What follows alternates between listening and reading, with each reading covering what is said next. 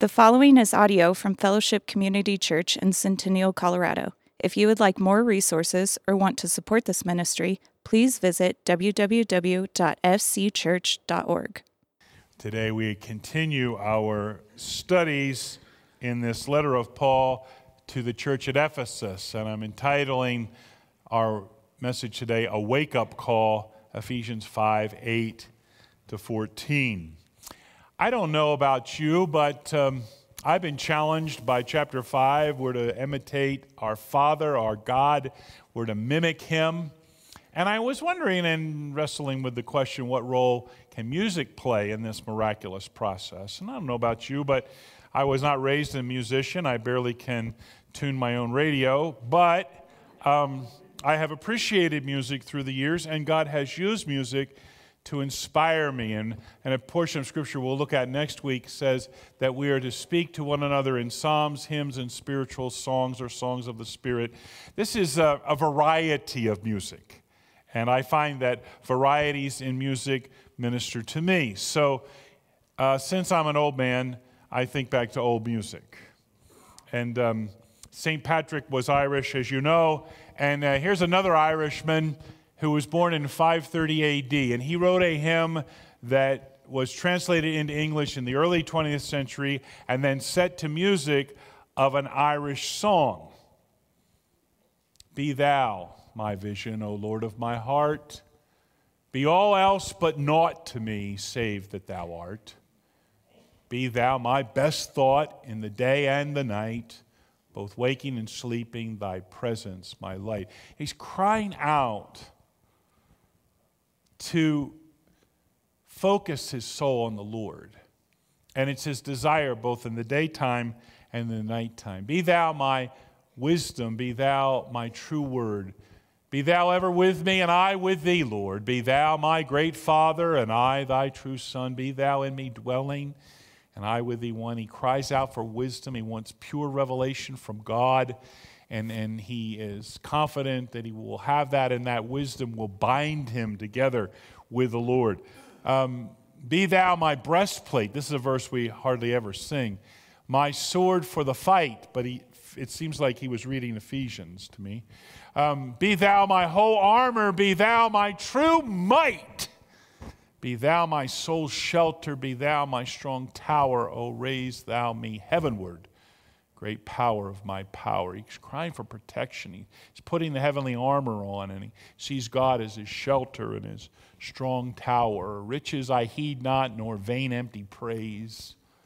Be thou mine inheritance now and always. Be thou and thou only the first in my heart. O high King of heaven, my treasure thou art. He cries out for God's recognition. He cries out for inheritance. And, and that phrase just really gets me. He is my treasure. He is my treasure. Be high King of heaven, thou heaven's bright sun. Oh, grant me its joys after victory is won. Great heart of my own heart, whatever befall, still be my vision, O ruler of all. He's looking forward to victory, isn't he? He's, he, he knows, he's assured he's going to taste victory.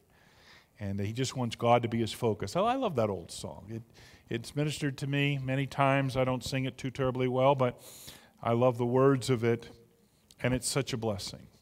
Now, I read for us today the text from Ephesians chapter 5, verses 8 to 14. For you were once darkness, but now you are light in the Lord. Live as children of light. For the fruit of the light consists in all goodness, righteousness, and truth. And find out what pleases the Lord have nothing to do with the fruitless deeds of darkness, but rather expose them. It is shameful even to mention what the disobedient do in secret. But everything exposed by the light becomes visible, and everything that is illuminated becomes a light. This is why it is said, Wake up, O sleeper, rise from the dead, and Christ will shine on you. In these verses, Ephesians 5 8 to 14, Paul uses four arguments to persuade us to live by faith in God with transparency. He keeps using the picture of light contrasted with darkness. And one of the qualities of light is we can live transparently. We do not have to hide in the shadows. We do not have to put on masks. It's one of the great blessings of being a follower of Jesus Christ. So, the arguments run like this Identification leads to fruition, discrimination leads to celebration, separation leads to illumination, and conviction leads to reflection. So, let's unpack these together. Identification leads to fruition. For you were once darkness, but now you are light in the Lord. Who are we? Well, we were once darkness. Not only did we live in the dark, we ourselves were darkness. Did you see that? And now we are not just in the light, we are the light. Jesus said, I'm the light of the world. And then he said to his followers, You are the light of the world. See? That your identity is changed. You were in the dark, but now you are light.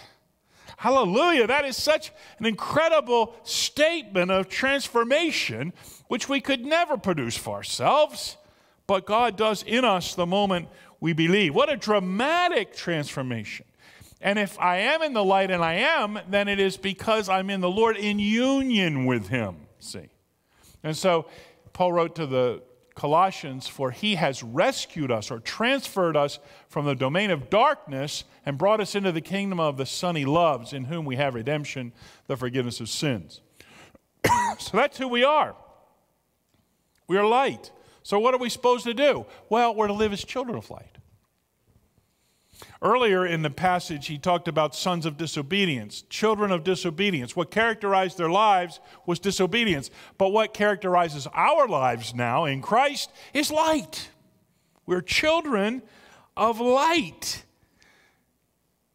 Light. Children of light.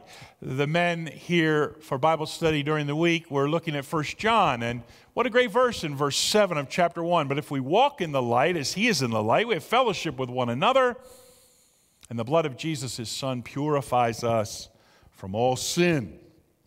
Walk in the light. We are in the light. Let us walk in the light. Walk has been used again and again in the letter. It is a corporate command to all of us. It's an ongoing experience. We walk and keep walking in the light. Why would we ever want to go back to the darkness? See, is kind of what's behind Paul's statement. Why that was not that was fruitless. Why would why would you want that? And so Oh, that's Dr. Osborne. I've been quoting him recently. I thought you should see a picture of him. He's in heaven now, so when you meet him, he'll look a lot better than he does in that picture. But anyway, the reign of darkness is a past reality for us as saints, and there is no reason for us to have anything to do with it. See, this is the argument the apostles using. And then he says, What's going to happen? What, why does it work? Well, because it produces fruit. That, that, that's just the simple answer. It's so amazing. It produces fruit. The fruit of the light consists in all goodness, righteousness, and truth dear Betty's getting ready for our garden. You know, the garden we're going to have. And she told me last week the eggplants are up about this high. You can't grow eggplants or anything in the dark. You need the light. You need a miracle of photosynthesis. And in your soul, you need the light. And when the light is present, fruit will be shown, fruit will be produced. It's so amazing. Look at the fruit goodness. goodness. What a great word. All that's good. It is the fruit of the Spirit. Goodness. Looking out for the welfare of others is behind that word. And righteousness, getting it right. It's a legal term. Declared right gets related to justification. But it also shows judicial fairness. Life isn't fair, but we as believers ought to be fair with one another. God is fair, ultimately. The fruit of righteousness, doing right as God does it. Now, Jesus Christ lived a perfectly righteous life, and then Romans tells us when we believe on Christ, his righteousness is imputed to us. It's put into our bankrupt account. Hallelujah. But if we really are righteous in him, then we ought to be doing some righteous things. We get it right once in a while. And we want to get it right more often. See? the fruit of righteousness.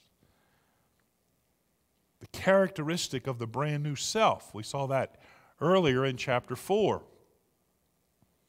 And then when we get to chapter 6, we'll put on a breastplate of righteousness. Hallelujah. Part of the armor. And then all truths, because the, the adjective all relates to goodness, righteousness, and truth. Truth, not, not lies, but truth. We've been berated by lies, we've been tempted by lies, but no, we live in the truth now. And we want to see the fruit of truth in our lives. The gospel is true. And it's the basis of all the teaching that Paul gave to them. It was based on truth. And Jesus himself is the truth. And so when we tie all our armor together, what will it be? With a belt of truth. So you see, goodness, righteousness, and truth is a direct contrast to what he said last week about sexual immorality and impurity and greed and all that. See, so it's, it's showing that stark contrast. And this is what would be seen in us because of our identity in Christ. There's no room for hypocrisy. The old prof told me living by faith is living without scheming. I don't have to scheme my way through life. I can just honestly and transparency live in the light because I'm a child of the light and God will show forth his fruit in my life. That's the intent of what he's saying. The poor little plant doesn't say, Oh, I gotta bear fruit, I gotta bear fruit. No. It happens because God's life is in the plant and God's life is in us. So, watch out for false prophets. They come to you in sheep's clothing, but inwardly they are ferocious wolves. By their fruit you will recognize them. Do people pick grapes from thorn bushes or figs from thistles? Likewise, every good tree bears good fruit, but a bad tree bears bad fruit. A good tree cannot bear bad fruit, and a bad tree cannot bear good fruit. Every tree that does not bear good fruit is cut down and thrown into fire. Thus, by their fruit, you will recognize them. So I thought to myself, when somebody comes into our fellowship here, do they see fruit like this? I hope so. May God help us to bear fruit. When David really challenged us a year ago to be hyper hospitable, that's what he's talking about, that we will be showing goodness to others, righteousness, truth. These are the things our society so desperately needs to see and hear and feel. And may God help us to greet each other like this, to pray for each other like this, and to pray with all and any who we might meet, whether here or anywhere we meet them. So our identification leads to fruition, or it should lead to fruition. Secondly, discrimination leads to celebration. This is just one verse, and find out what pleases the Lord.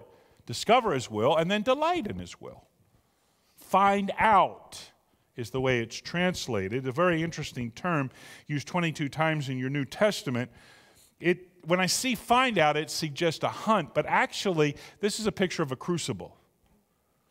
When you put fine metal into a crucible, the true quality of the metal is seen.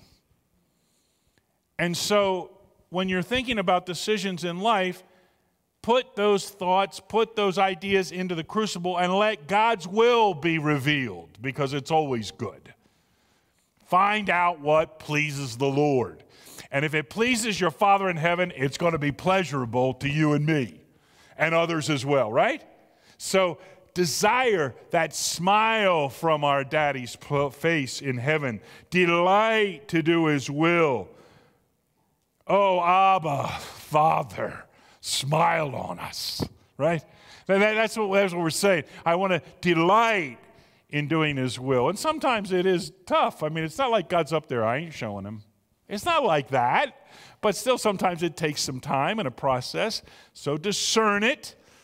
Discrimination leads to the celebration. This word pleasure is almost always used of God, pleases the Lord. So make it our goal to please Him, whether We're at home in the body or away from it, whether we're here on the earth or in heaven. Either way, we're going to live to please the Lord, for we must all appear before the judgment seat of Christ, so that each one of us may receive what is due us for the things while done in the body, whether good or bad. Please the Lord. Delight to please Him. Take some discernment. My father used to say to me, Rick, you can't go through life fat, dumb, and happy. Okay, Dad. Live with discernment. And as you're discerning things, you'll be able to celebrate, you see. So, my old prof gave us this outline. We were talking about this at the men's study again. How do you prepare for a day? How do you surrender your schedule to the Lord? And uh, the old prophet said, Well, first give him your body. Therefore, I urge you, brothers and sisters, in view of God's mercy, to offer your bodies as a living sacrifice, holy and pleasing to God.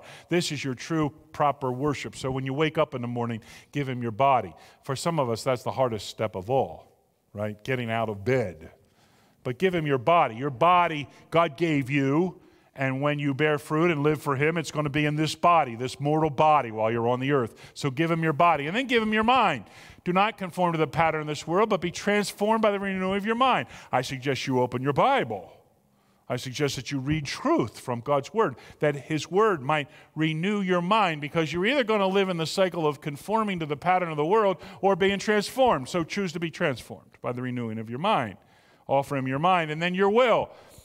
And then you'll be able to test and approve. That word test is the same word we saw in this text. And approve what God's will is, is good, pleasing, and perfect will. Give Him your will. Submit your schedule to the Lord. It's a great way to start the day. It's a great way to live. Discrimination that leads to celebration. Thirdly, separation leads to illumination. Don't dwell in the dark. Have nothing to do with the fruitless Notice that fruitless compared to the fruitfulness we earlier saw of the light, the fruitless deeds of darkness, but rather expose them. Have nothing to do.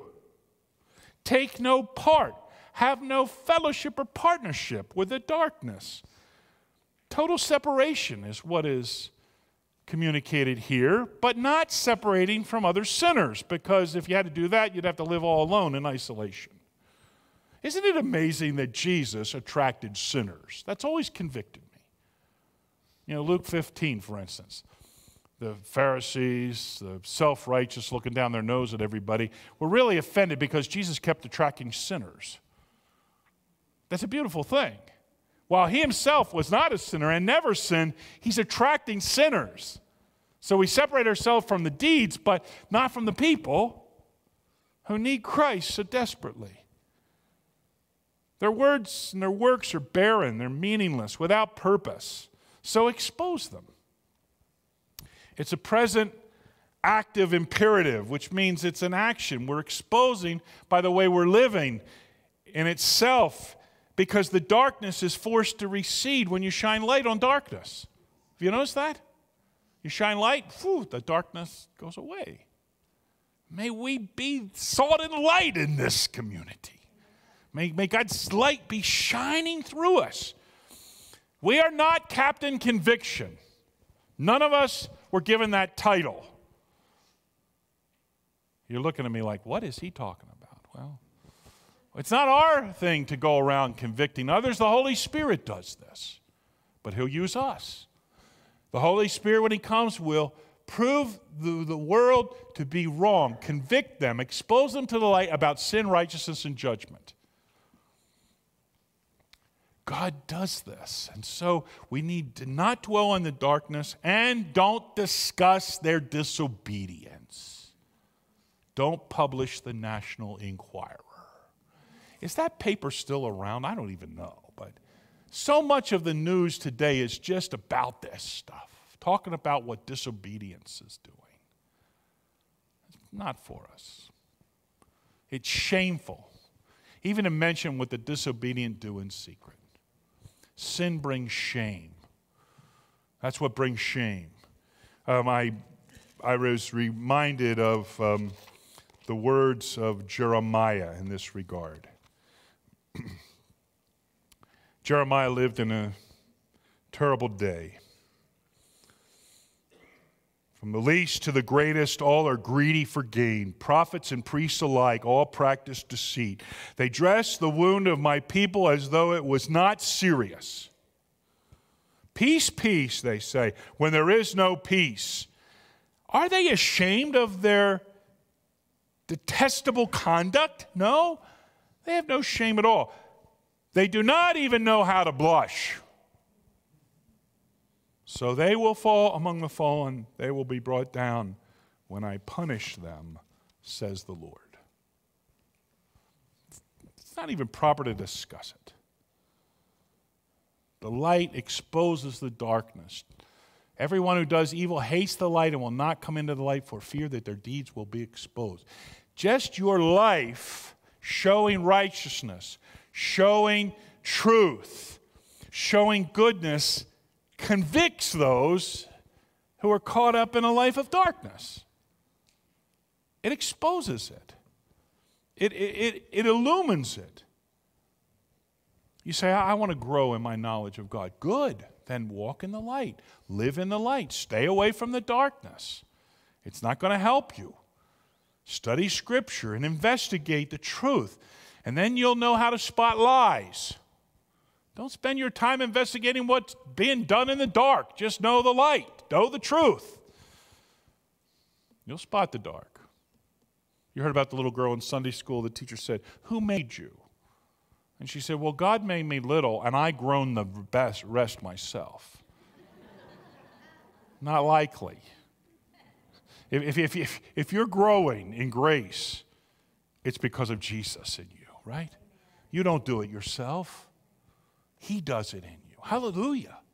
Hallelujah. So that separation from darkness and sin leads to illumination. You're growing brighter. Hallelujah. Finally, the fourth in the list is conviction leads to reflection. Everything exposed by the light becomes visible. Well, that's a truth of nature, it's a truth spiritually as well. It just happens. And it's a present ongoing process. As you're shining the light, it, things become visible in the ethical world. And then it is explained. And this is kind of interesting. Everything that is illuminated becomes a light itself. There can be transformation. What was once in the dark, like you and me, can become light. Hallelujah. By the grace of God, by the power of God. Yes, it can happen. It does happen. It is happening. And this illumination is beautiful. So when you're faced with a moral question, what do you do? You go to Scripture and you study Scripture and you ask God to illuminate Scripture to you. Not just about the grammar and the words, it's about the Holy Spirit teaching us. He is the teacher, and He illuminates the truth of God's Word.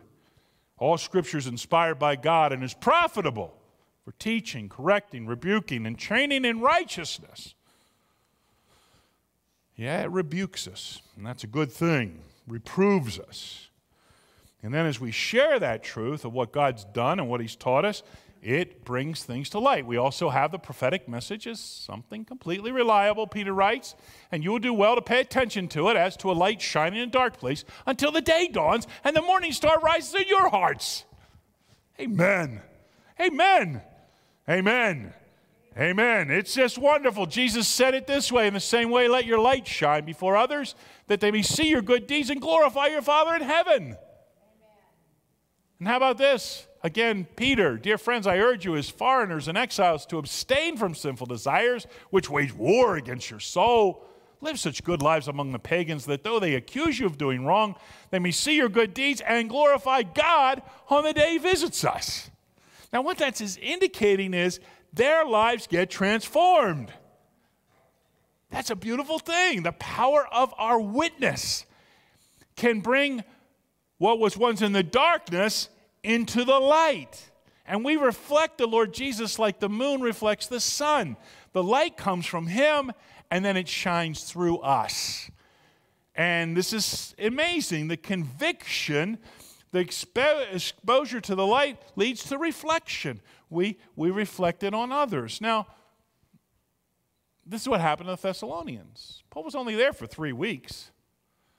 But he said, We thank God continually because when you received the word of God, which you heard from us, you accepted it, Not as human word, but as it actually is, the word of God, which is indeed at work in you who believe.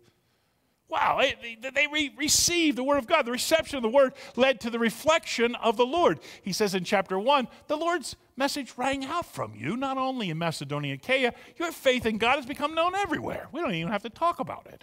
They talk about how you turn from idols to serve the true and living God. All over the Roman Empire, everywhere Paul went. Oh, did you hear what happened in Thessalonica? That's beautiful. They're reflecting God. Hallelujah. They're, they're reflecting the Lord Jesus and his righteousness and his goodness and his truth, all those things. So, this is quite a powerful set of arguments that Paul gave us. And then it culminates with this this is why it is said, Wake up, sleeper, rise from the dead, and Christ will shine on you. Now, there's some question about this. He says this is, this is why it is said, and, and generally that introduces an Old Testament quote, but um, the closest Old Testament, mm, this might be a paraphrase, what he's saying, or it might be a hymn. It, maybe it's a little song they sang when they got baptized. They say, Whoa, wake up. Yeah, wake up. Uh huh. Yes, wake up out of your sleep because you we rose up out of the dead. Now Christ will show up to reveal truth to us and through us. Man, that's good stuff. We, we should sing that at every baptism. Now, now, David says, now, you see, we could apply this to an unbeliever. Unbelievers need to wake up, right? They need to wake up out of their sleep and come into the light and trust Christ. And, and, and that's a beautiful invitation, but it also relates to the Christian Rip Van Winkles of the world who are in the light, but they're living like they're sleeping and sleepwalking. Don't live like that. The silent treatment for your sons will never work. David said, When I kept silent, my bones wasted away through my groaning all day long. Gloom, despair, agony on me. For day and night your hand was heavy on me, my strength was zapped as in the heat of summer. How many people do you know are trying to hide their sin? They're trying to cover it up, they're trying to do whatever. Hiding treatment never works, the silent treatment never works, the honest treatment works. Then I acknowledged my sin to you and did not cover up my iniquity. I said, I will confess my transgressions to the Lord, and you forgave the guilt of my sin. That is written in such quick succession. As soon as you start confessing honestly, you are forgiven immediately. And that's such a blessing. That's the way to live your life. Hallelujah. That's the way we want to live. So, why would we want to live in the darkness anymore? We're in the light now.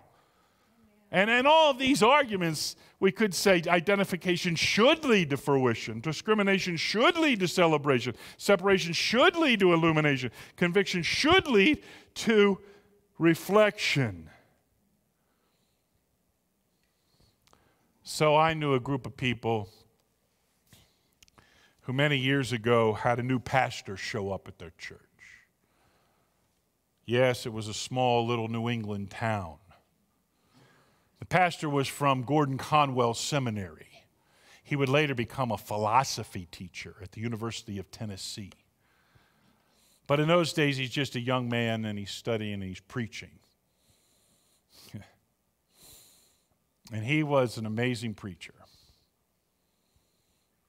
Very forthright. Very shy in private, but when he got into the pulpit, something happened to him. I don't know, but he really spoke with conviction. And so subsequently, a number of young couples came to faith in Jesus Christ. The church didn't like it. They called a meeting. He thought it was to elect a new deacon, it was a meeting to fire him. They didn't want him anymore as their pastor. They didn't like him shaking up the little town. So, as he walked out, he thought, well, I'll go back to seminary, finish my studies, it'll be okay. And these couples gathered around him and said, You can't leave. You're our pastor now. You led us to faith in Jesus Christ. Well, you, you're not allowed to leave. He said, Well, what are we going to do? I don't know, they said. One guy said, I know a Jewish guy. He's, we're called the Holy Rollers now, but he's, a, you know, he's been separated by this community too. And the Jewish man gave him property to build a church For the rest of his life, he called it his church, even though he was Jewish and it was a Christian church. And then a storm blew in, and a guy's whole forest blew down, and he said, You can have the wood if you haul it out of here. So the young men hauled the wood out, cut it into planks, and built the church. I knew those people. That was the story of my first church in New Hampshire. They mortgaged their homes to build that church. And one day, one of them said to me, You know, Pastor, we used to sing a little chorus all the time, used to help us stay focused. I said, Really, what is it? Well, here it is Fire up, Christian, Christian, fire up, keep the fire burning in your soul, fire up. Don't you want to know the tune? Don't you want to hear it? Fire up, Christian, Christian, fire up. Keep the fire burning in your soul. Fire up.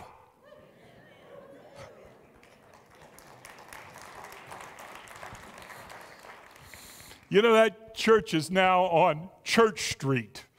The old founders would have thought there's no way they'll ever call it Church Street. God has blessed that ministry over the years. They've planted four or five other churches in New England. It's just a great story because they fired up. Oh, Lord, keep us so fired up. Thank you, Lord, for a text like this that reminds us of how glorious it is to be children of light. Lord, I pray in Jesus' name, if there's anybody here still in darkness, maybe listening online today, that they'll come to the light. They'll come to the truth in Jesus Christ. They'll put their trust in you. And we know that the moment they do, we're forgiven of all our sins. We have a new life. And we can produce fruit that we could never produce on our own, but your Holy Spirit produces through us. Oh, Lord, bless us today as we go out enthusiastic and fired up. Amen and amen. You've been listening to audio from Fellowship Community Church in Centennial, Colorado. If you'd like more resources or want to support this ministry, please visit www.fcchurch.org.